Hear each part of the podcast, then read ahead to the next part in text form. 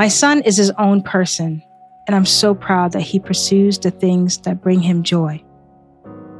When I first became a mother, I didn't have the language for this monumental role that I was about to embark on. I was incredibly young, so I was still trying to figure out who I was. I felt like I was in survival mode. I subconsciously put my mental health on hold so that I could raise my son. It really wasn't until I became an empty nester that I finally gave myself permission to rediscover who I was and to work through the negative narratives about motherhood that I held on to, such as I wasn't a good mother if I took time out for myself, or I wasn't a good mom if my son veered off the linear path of success. However, there was this one powerful point of reference, a moment when I realized my personal well being and happiness actually played a major role in my son's well being, too. It was his freshman year of high school, and he was still adjusting to moving houses during middle school. He was angry, and I really wasn't sure why. We're butting heads way more than I'd like. When we had one final nasty interaction, I thought, wow, we couldn't continue like this. At the same time, I was burning out of my job and overworking myself. I started thinking, maybe my negative moods and attitude was leaking into our relationship and part of the problem. That's when I vowed that I would work through my own moods, and ultimately, I did start to see changes in my son. But most importantly, I saw a huge difference in our relationship. I'm really thankful for these kinds of experiences because they were red flags trying to get my attention about my well being and my relationships. And once I listened and placed my pride aside, the healing began.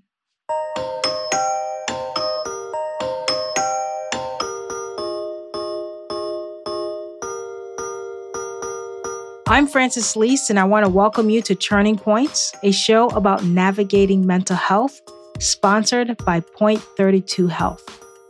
Today, we're talking about the mental health and wellness of parents. First, I talk with Julia Dennison. She is the Chief Content Officer at a new app called Conceive, which supports parents trying to conceive through pregnancy. Before that, she was the Senior Editorial Director for Parents Magazine and Parents.com. But to her six year old daughter, Esme, she is mom. Becoming a parent changed her whole world. I remember when my daughter was born, I was like, oh my God, everything I care about most in the world, my entire heart, is now outside of my body. And I can't control it all the time. All of a sudden, it was a lot of joy, but also this anxiety hit me right away. I said to my mom, I was like, this feeling that my entire heart is outside of my body and I can't control it is this ever go away? It's an amazing but also awful feeling. And she was like, Nope. And I'm feeling it right now about you having a baby. While Esme was a toddler, Julia and her husband decided it was best for their family if they divorced. They co parent together while living in New York City. Julia tells us how she prioritizes her mental health and why her family and every family needs a village of support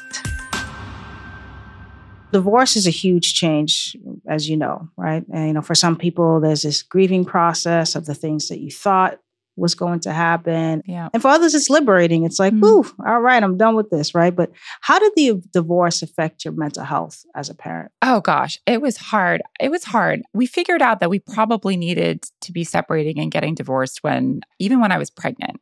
And I remember thinking, I got to park this because we've got a baby coming. And we just have to focus on the baby for the first year at least. And we did, we sort of parked it really and just put our focus together on Esme and raising her. And then when she turned one, it just became clear that exterior factors meant that we couldn't really be together anymore. It's strange. Of course, it affected my mental health in a big way, but because it was sort of coinciding with also becoming a mother and having a baby, there were a lot of other things distracting me, I guess. And I think in some ways it's probably taken me longer to process. I'm in therapy and I'm sure there's probably more for me to be processing that I even, because I think when you're a parent, you put a lot of yourself on pause, you know, like because you're just dealing with the child.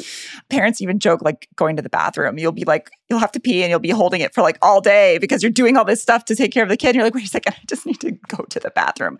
And I think it's a little bit like that with everything in parenthood and certainly mental health, because I think there's a lot where it's like, it's fine. I'll deal with this later when I have the time. And it's so rare as a parent that you have time. So I don't know. I'm realizing now that it's really important to take time.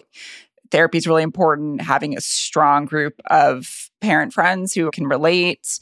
I think for me, in a nice way, because I'm I sort of am on two sides of the spectrum because I'm single and I'm also, I have, so I have my parent friends, my mom friends, and then I also have my single friends. I feel like, you know, if you think about your mental health as a pie chart, when you are a single parent and you've gotten divorced or you're dating and you're a parent, there's a chunk of that pie that's going to have to be dedicated to that side of your life or, or, it doesn't have to be but you know for me it is because finding a good relationship is important to me and that's a chunk of a pie that takes away energy and mental thought and everything that maybe people who are coupled and parenting as a couple and may not have in the same way.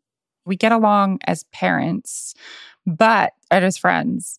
But I'd also, because of working at parents.com and Parents Magazine, I was aware of all the research and the studies that show how important it is for kids to have equal access to their parents and also if they can and also just to have that really strong union and as parents. And i'd heard horror stories. My dad's parents had an awful divorce so growing up divorce was a really bad word in my family. And so i was very conscious of the fact that i wanted to get it right is going into it. Mm. yeah. There's a certain level of like yes you can control it but i feel like there's probably also luck in that i am able to co-parent yeah you know you just try to do the best that you can. mm-hmm. So you went from parenting as a married couple to co-parenting and living in separate homes. Mm-hmm. Did that physical change affect your mental health? What challenges did you face there? I tell you what, I'm going to tell you a little secret. I actually really love my life, my setup. I'm a parent 100% of the time, but I have half the time where I'm like, it's 100% just me parenting my daughter. And then half the time where I don't have to be parenting her actively. And I really do think that that time away from actively parenting helps me be a better mom when I'm parenting her. And that's where I'm like, for the full time single parents out there, I will sing their praises and give them admiration till forever because I don't know how people do it like full time single parenthood and not having that break. And I think everyone needs that break. And that's where things like the village can have to come in when you're a single parent in any capacity because being 100% the parent for the half the time is so mentally taxing that you need that other time, I think, to recharge. It's tough because we separated when my daughter was one. So part of me was also like, oh, well, if we do it now, it's just what she's used to and it's what she's always known. But she's six now. And now, even though it's what she's always known, she's now sort of seeing other kids' houses and recently been a little bit more like, why do I have to have two houses? Everyone else has one house. I don't want to have two. And that's, you know, hurts my heart because I'm like, I don't know what the answer is. I can't be like, don't worry, we'll all live in one house. No problem. Like, that's not happening. So there's no real solution other than to be like, yeah, I'm really sorry. There's some real like, that can be so hard, must be so hard. So I try to be kind of respectful of that. And, but I think that there, you know, there are positives too. I like to think she's has two awesome rooms and she has a little sister at her dad's house. She gets to be an only child at my house. But, you know, I think trying to really still just listen to her and hear her out and be there for her. And sometimes with kids, I think there are situations that you can't change and it sucks. And there's not a lot you can tell them other than I'm sorry that it's happening, you know? Yeah, you do your best to try to explain it because my son went through that. Oh, why aren't you and dad together anymore? Yeah. That whole conversation. The best thing that you can do is to create the space to be able to talk about it. But, you know, as they get older, they can they have a point of reference oh i was able to talk to mom about that and i could talk to mom about anything so it's not a, a loss i don't think in that sense yes because they can have a point of reference as they get older so and I love how you say that, you know, when Esme's off with with dad, you have some time alone. Like kids should not have to see you as just a parent all of the time. That's true. They need to see that you have passions, that you have interests, that you have a life outside of them Yes. because you're actually modeling that for them. An identity outside of being a parent. Yeah. And so you often talk about how much it takes a village to raise a child on your podcast, We Are Family. hmm Tell me about your village raising your daughter. What kind of support network do you have? Well, it's funny because we're able to be talking right now because my daughter is with my parents. I'm so lucky to have my parents. They live half an hour away and they just drove in, picked her up. They're taking her back to their house where they have a backyard and everything out in the suburbs. And she gets to go and play in the baby pool and stuff. And it's great. And I think she ends up having a much, I think, stronger relationship with my parents than I ever had with my grandparents because of that village. And I remember the, the moment it sort of hit me was I was at a dance recital for her and I was looking at all the couples and I was sort of like getting that pang of like, mm, like, why doesn't our family look like everybody else's family? And then I realized our village was taking up an entire row at the dance recital. And the company that runs our dance classes always give out four tickets per family. But my friends are already like, how many extra tickets do you need? Because we're always the family that needs extra tickets because it's like, her dad, her dad's girlfriend, potentially her dad's girlfriend's family, you know, my sister, my sister's boyfriend, my parents. And it's the same. Like, I'm also closer to my sister who actually moved in with me for a little while at one point. And so I am very lucky to have a very strong family, but I definitely think I'm, she sees them more and I'm closer with them because of being a single parent and needing to rely on that village. Honestly, I think that's an awesome thing. So let's also talk about your career in parenting and starting a new venture as chief content officer at a new startup. And before that, you rose in the ranks of magazine publishing and digital content. How do you prioritize your mental health when both parenting and work and full time jobs, all these things? And dating, let me tell you, I don't, I don't know. I'm glad I'm in therapy. I think boundaries, I'm like, boundaries is one of my favorite words with work life. I really do try to clock off if I can. And I really do try to kind of set clear boundaries between my work life, my life life. I think the pandemic introduced a lot of challenges there because working from home but over the years, I try to be very boundaried between that work life balance and also, you know, try to take care of myself and recognize that that downtime's okay and it's okay to rest and it's okay to just not do anything. There's a lot of memes out there that joke that when as a mom you have 10 minutes or even all of a sudden an hour to yourself, moms are just like, wait, I don't, ah, it's like deer in headlights. Like, what do I even begin to do? And often parents will be like, oh, I'll do some chores, I'll fold laundry. I think as much as you're able to, like, it's a privilege, but as much as you're able to outsource so that you're not having to do all that, I think it's money well spent. For me, it, I mean, it feels like a big luxury to get somebody to come help you clean your house. And it kind of is.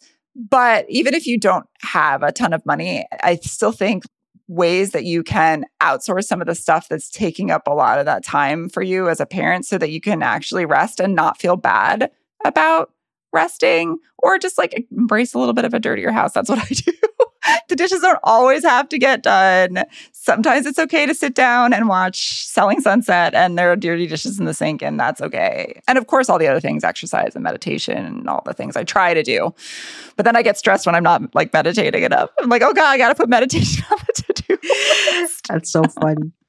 well, I think also with moms and in parenthood, there's this idea that your time is free a little bit. Like people talk about breast milk being free, a free resource. Well, no, like how much time is spent like pumping and stressing and like feeling all that? No. time is really valuable. And I think parents could do a lot more to value their own time and see it at, for what that is, you know? I agree 100%. What does caring for your mental health look like on a day to day basis? What are the things that you do to kind of feel good and disconnect from your role as a parent? in terms of disconnecting from my role as a parent, I really do think those days where I don't have Esme are, helpful. But I think also just like sticking to a, a, routine and getting her to bed if I can on time and those like couple hours that I have after she's gone to bed are really valuable to me. And I try to spend that time in a way that feels good. It's very easy to just sort of like doom scroll and just be on your phone the entire time probably what I could do most more of, and I try to do more of, is forgiving myself because even if you have those nights where you're just scrolling and you feel like you're not productive, sometimes it's okay.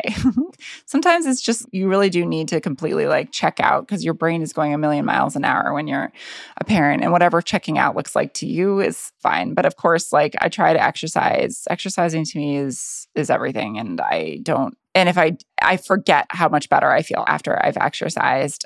I try to go to bed fairly on time, all the things, and therapy, honestly. I think finding the right parent friends is important, the kind that won't judge you, the kind that like you could literally say anything and they're on the same page. That's my friend group. And that's really helpful. So, like, we're constantly just texting each other everything, and there's nothing that's shocking to anyone anymore. And I think that having a really strong group of friends like that is also probably pretty pivotal to my mental health. Especially if they share in like some dark humor about exactly. Yes. Yeah. Yeah. Yeah. And like nothing is off limits, and which is nice because you just feel like you can really open up about anything. And it's funny because with our group of friends, we're all in different places. Of course, like I'll be like sharing my like dating woes, and like they're talking about their husbands. It's like it's all kinds of things, but it's helpful. I love it. so, what tips would you have for those who are looking to create a village or find those parent friends? I'd say like take all the help you can get. So if you have family offering help, I think often we'll be like, it's fine, don't worry, I got it. But like, just give in. I found most of mine through Facebook groups. At the time, there was like neighborhood Facebook groups for like babies of the same age and that kind of thing. And I think that's how I met everyone. But actually, one of my best mom friends, she's a sommelier. Talk about like embracing your identity and bringing it through to parentage. She started up these classes, which was wine tasting for new moms. and like I remember I saw that on Facebook and I was like, okay, this is my kind of person. And of course it it was. I love that. Somalia. I know. That's so cool though. it's like, okay. Yeah. Thank you for being on the show today. This was very lovely. Thanks, Francis. This was wonderful. Everyone's experiences of parenthood is different. For me, when I was a single mother raising my son, I had a lot of support from my grandmother and extended family. And today, only 22% of children are raised in a quote unquote traditional nuclear family. So, no matter what your family looks like, the help of a support system, a village similar to Julia's, can help lift some of the extreme mental load parents carry. I love that Julia embraces single parenthood. She finds the time to recharge on the nights when Esme is with her father and she leans on her village of family and friends. Next, I talk with Dr. Anne Louise T. Lockhart. She is a pediatric psychologist and a parent coach based in San Antonio, Texas. She offers therapy for children and she coaches parents to support their child's mental health. Therapy and coaching are both very effective, but in different ways. And this is how she describes the difference with parent coaching when I'm meeting with a parent with significant anxiety and they have a child with significant anxiety and I'm parent coaching them through that, I can't just help them with their kid with anxiety because they also have anxiety too. So, in that sense, then it would benefit them from seeing their own therapist so they can deal with their own anxiety. They can really dive deep into that, which I can't directly do if I'm doing parent coaching, but I'm helping them learn to respond to their kid in that moment. We talk about how a child's and parents' mental health can be interconnected, why it's so important to lean on support networks, and how embracing the non parent sides of life can uplift the family. As a parent, what we do and how we move throughout the world has a direct impact with our children. And I remember when my son was a freshman in high school and he was going through some things, but at the same time, I was going through like a burnout situation. But the minute that I started really reflecting and changing my own personal mindset, my emotions, he started to change. And I was like, oh, okay, well, there's there's something going on there. So it was it went from like him, him, him to me, me, me, and then us, us, us. And so I'd love to know how do you work with parents when it comes to changing their mindset and helping them to see that there is this connection between them and their kids? That's an excellent question changing a parent mindset is one of the biggest things that I really address. We all come into parenting, even if we don't admit it, with a set of ideas of how parenting is going to be. Or we don't think about it at all because we think, oh, it's just going to be easy, but it's still a mindset. I'm going to have a great kid and they're going to be super popular or athletic or artistic, or they're going to be a great singer like me, or they're going to love school and have tons of friends. Like we have all kinds of views about the kid that we're going to have or the kid that we just delivered or adopted or fostered. We have all these ideas about what kind of human they're going to be. And I think when we're really paying attention to that, that's a mindset. We have a mindset, or we think, I'm never going to be the kind of parent that my mom or dad or grandparent was. I'm going to be different. I'm not going to be so strict. I'm going to let them watch as much TV as they want. I'm going to let them go to bed whenever they want, or I'm going to have strong rules. Many times, parents are coming into parenting with, I'm going to be just like my parents or nothing like my parents. And we're either moving towards or away from constantly. So that mindset has to come from okay, you can't keep parenting from a perspective of being just like or nothing like your parents because you're not them and your kid is not you.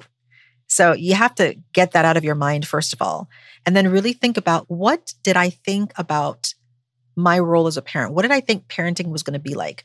Am I disappointed?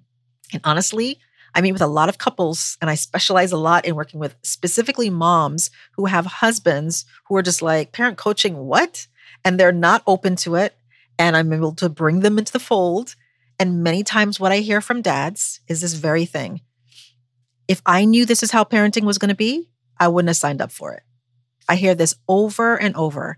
Why? Because they had a mindset that it was just going to be you had a kid and you raised them. Easy peasy. What's so hard about that? What happens is parents end up replaying, just like you said, their own upbringing into their relationship with their children. I love how you say that it's important for you to parent the kid that's in front of you, not the kid that you hope they were or the one that you wish you had, but the one that's being presented in front of you. And that's going to make the world of a difference. And so treating mental health of both a parent or a child obviously impacts the whole family. How can a parent seeking your services and therapy and coaching bring a positive change to the whole family? Yes, I think it starts with that exact phrase parent the kid in front of you. It has to start there because one of the posts that I had that people always respond to well to on Instagram is stop parenting fake kids. I love that. because that's what we're doing, right? Yeah. If we are thinking this is the kind of kid that we have and you have this imaginary kid in your mind, then you're parenting the wrong kid you're literally parenting the child in the way that they they don't need. And so I work a lot with for example kids with ADHD, parents who have kids with ADHD. And parents who think that this child is just a typically developing kid, why can't you keep your room clean? What's the big deal in getting your homework done? Why are you so unfocused? Why can't you do this long list of chores that I got? Well, because you're parenting the wrong kid. Now, it doesn't mean that we don't give them responsibilities and build them up to be able to eventually do it. It just means that in the moment, if you don't understand what ADHD is, and you don't understand how their brain is neurodivergent and operates differently, then you're going to give them a bunch of things and they're going to fail every time. And they're going to feel like a loser and you're going to feel like a failure and you're going to feel like you're screwing up your relationship.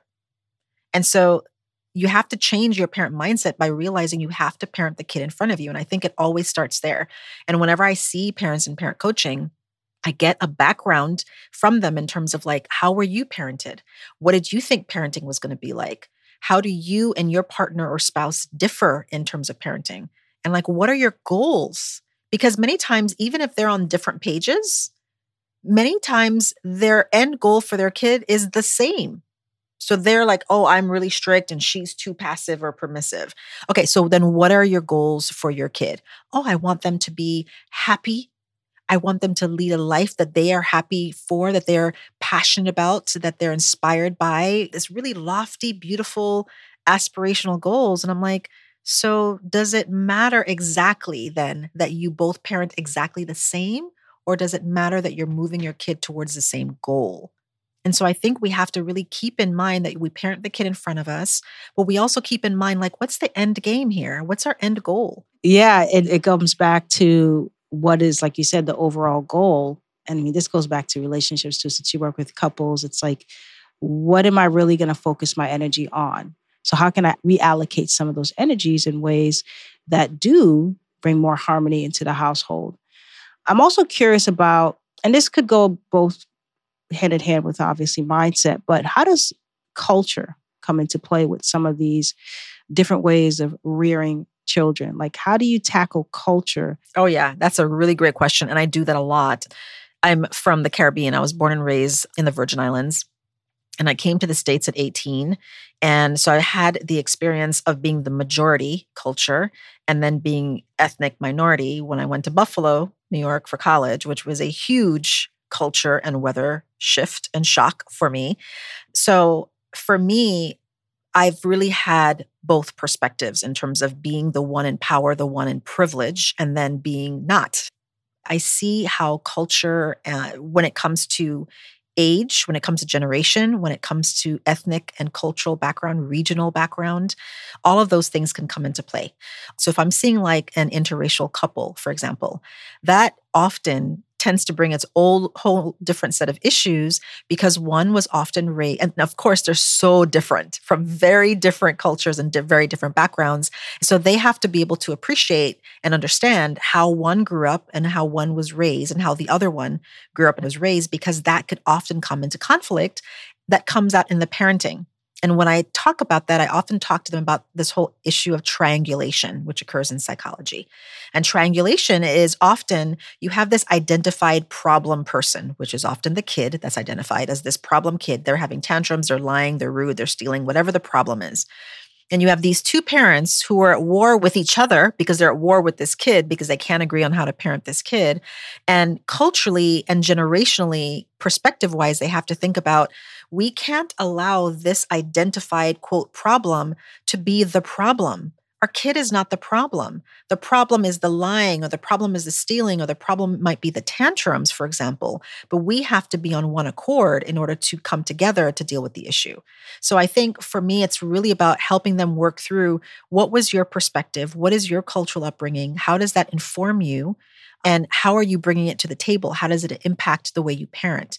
And so many times when i have these conversations they've really never had these conversations before. They've never had a conversation about how being a black man growing up in mississippi with grandparents is different than being a white woman who grew up in orange county with parents who were always married for generations and never having a discussion about how that could possibly impact your parenting, your perspective, and your kids, even. It's so fascinating because these are conversations typically, right, that you would have before you say, I do.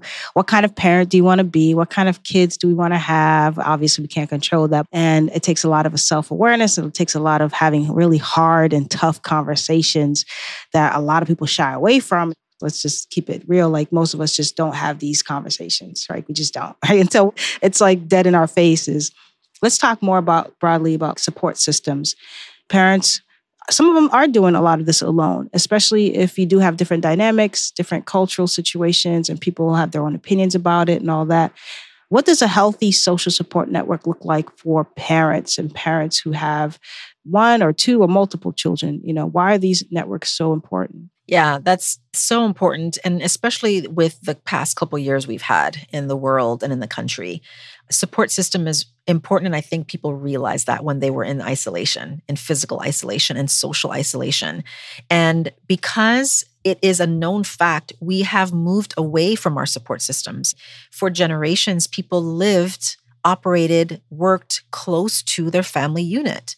So even for me, growing up in St. Croix in the Virgin Islands, that what my family had been there for generations. And so the people that quote took care of me were my godmother, aunties, cousins, uncles, friends, parents. So if I was somewhere where I wasn't supposed to be, by the time I got home, my mom knew it. because somebody saw somebody who saw me and told my mom, even though that wasn't always fun for me as a teenager, I knew that I was safe. I knew that I was never by myself. My mom always had a support because there was always somebody there. And I think that's important. And so it's like, how do you have your community, your village that could be there for you? And it's so important because you can't be a parent all the time. You have to take a break. And I think so often parents think they have to be a martyr in the cause and it's there's some kind of badge of honor when you're ragged and tired and burnt out and you've never taken a break and you don't ever take a vacation from your kids and you don't take time away like that's not healthy. Like we need that time. And so that support system whatever it looks like colleagues friends coworkers family i think it's really really important. We can't do life alone. Even if you're an introvert which is what i am even if you're an introvert even if you prefer time by yourself or at home we still need to connect. It's very important that we do that and I've seen so many people, especially parents' mental health, be impacted, especially these last couple years, because of that isolation and because of that separation from their support base. It's not healthy for us. Yeah, it's the isolation, the separation, and oftentimes, especially with like black women and just women in general, the superwoman complex. So they just got so many things that they're putting on their shoulders. And a quote that I always, if I get an opportunity to talk to parents that I always share with parents, and it makes it just stings a little, but it really rings true. And it's by Carl Jung, and I'm going to paraphrase it.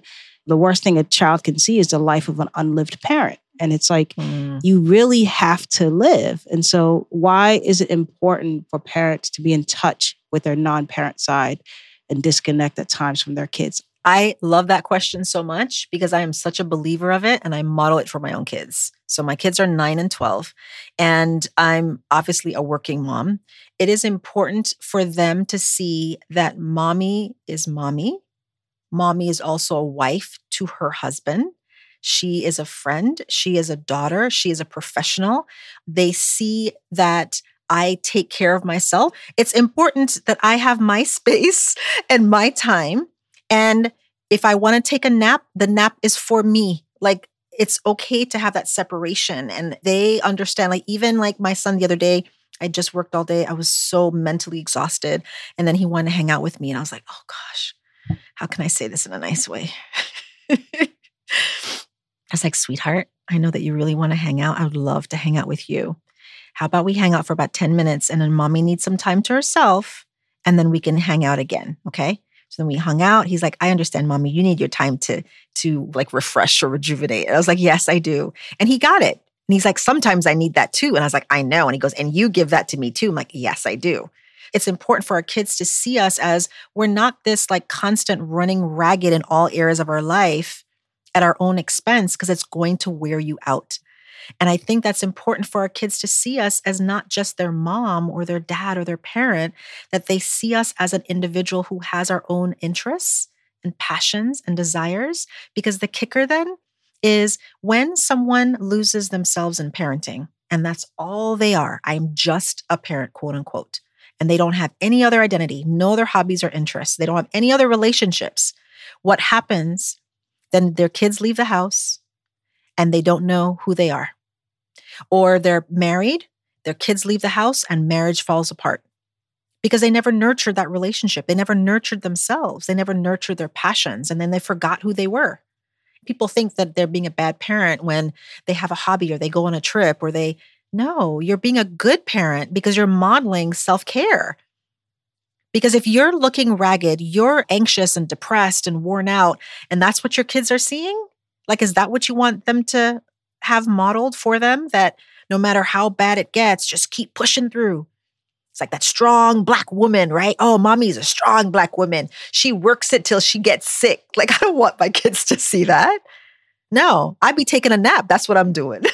and kids are so in tune with your feelings. They know, like, they, and then they start modeling it for you. They're like, Mom, you should take a break. And, you know, they'll start saying stuff like that because they're so intelligent and so sensitive to our emotions which I want to transition into regulation and co regulation because it's so, so, so key to connecting with our kids. And I would love for you to explain more about what it is when it means when we're co regulating, because parents obviously play such an important part in helping kids understand and process emotions. Can you talk a little bit more about that and how impactful it is? Yes. Yes, this is another one of my favorite topics. So, in order to just explain co regulation, I want to explain self regulation first. So, self regulation is an executive function skill, which is brain based, that helps us to manage our thoughts, emotions, behaviors, reactions to people. it helps us to regulate. We're balancing things out so we could be in harmony with ourselves and environment and others. But it's a skill that takes time to develop. And because it's one of the things that's part of executive functioning, which is in our prefrontal cortex, which is in the front part of our brain, it's one of the last things to develop in a child, not till mid 20s. So, self regulation, along with a lot of other things like impulse control, flexibility, decision making, emotional regulation, problem solving, all of those things are part of executive functioning. Okay. And why that's important to know is because when we talk about co regulation, co regulation is what a parent gives to their child because they can't do it yet. So, co regulation is about us being engaged in our own process of regulating ourselves, which is why it's important to do your own work and heal yourself, because you can't give your kid something you don't have. So, co regulation, for example, would be if I was stuck in traffic, had a horrible day, and I came home and I told my husband, You would not believe the kind of day I had. And he was like, Oh, tell me about it. And I was able to sit down, vent, complain. And then he just listened. And then I just like, he has just given me co regulation. He has given me a piece of his calm as opposed to if he's like, well, what you should have done was you should have taken that route. And why you make that person cuss you out? And maybe if you had done this and this, okay, that's not helping. And that's not co regulation at all. That's judgment. That's a whole bunch of other things. And that'll actually trigger me to be more dysregulated because I didn't get any calm. I just was able to stew in my own crap and feelings. So, bringing it to the parent child relationship, we have to give our kid our balance, our calm in order to help them regulate. That's what co regulation is. We're giving something to them they don't yet have, which is why parenting can be so exhausting. Because when you have a toddler, or a child with ADHD or anxiety or depression or another mental health issue, or a teenager who's going through hormonal stuff or some other crisis in their teenage years. And you are just like, parenting is supposed to be easy. This is not what I signed up for. Why they got to treat me like this? They're so ungrateful. This is not how I was as a kid back in the day. Like, if we do all that stuff, we're not regulated at all. And it's going to be hard to then give them some of our regulation. So, co regulation is such an important piece because when people approach me about parent coaching or any of their kinds of questions about parenting, many times they want this like quick fix like, well, if my kid does this, what should I do? If my kid does this, what should I do? Well, it depends. There's a whole bunch of reasons why they might do this behavior. There's a whole bunch of reasons.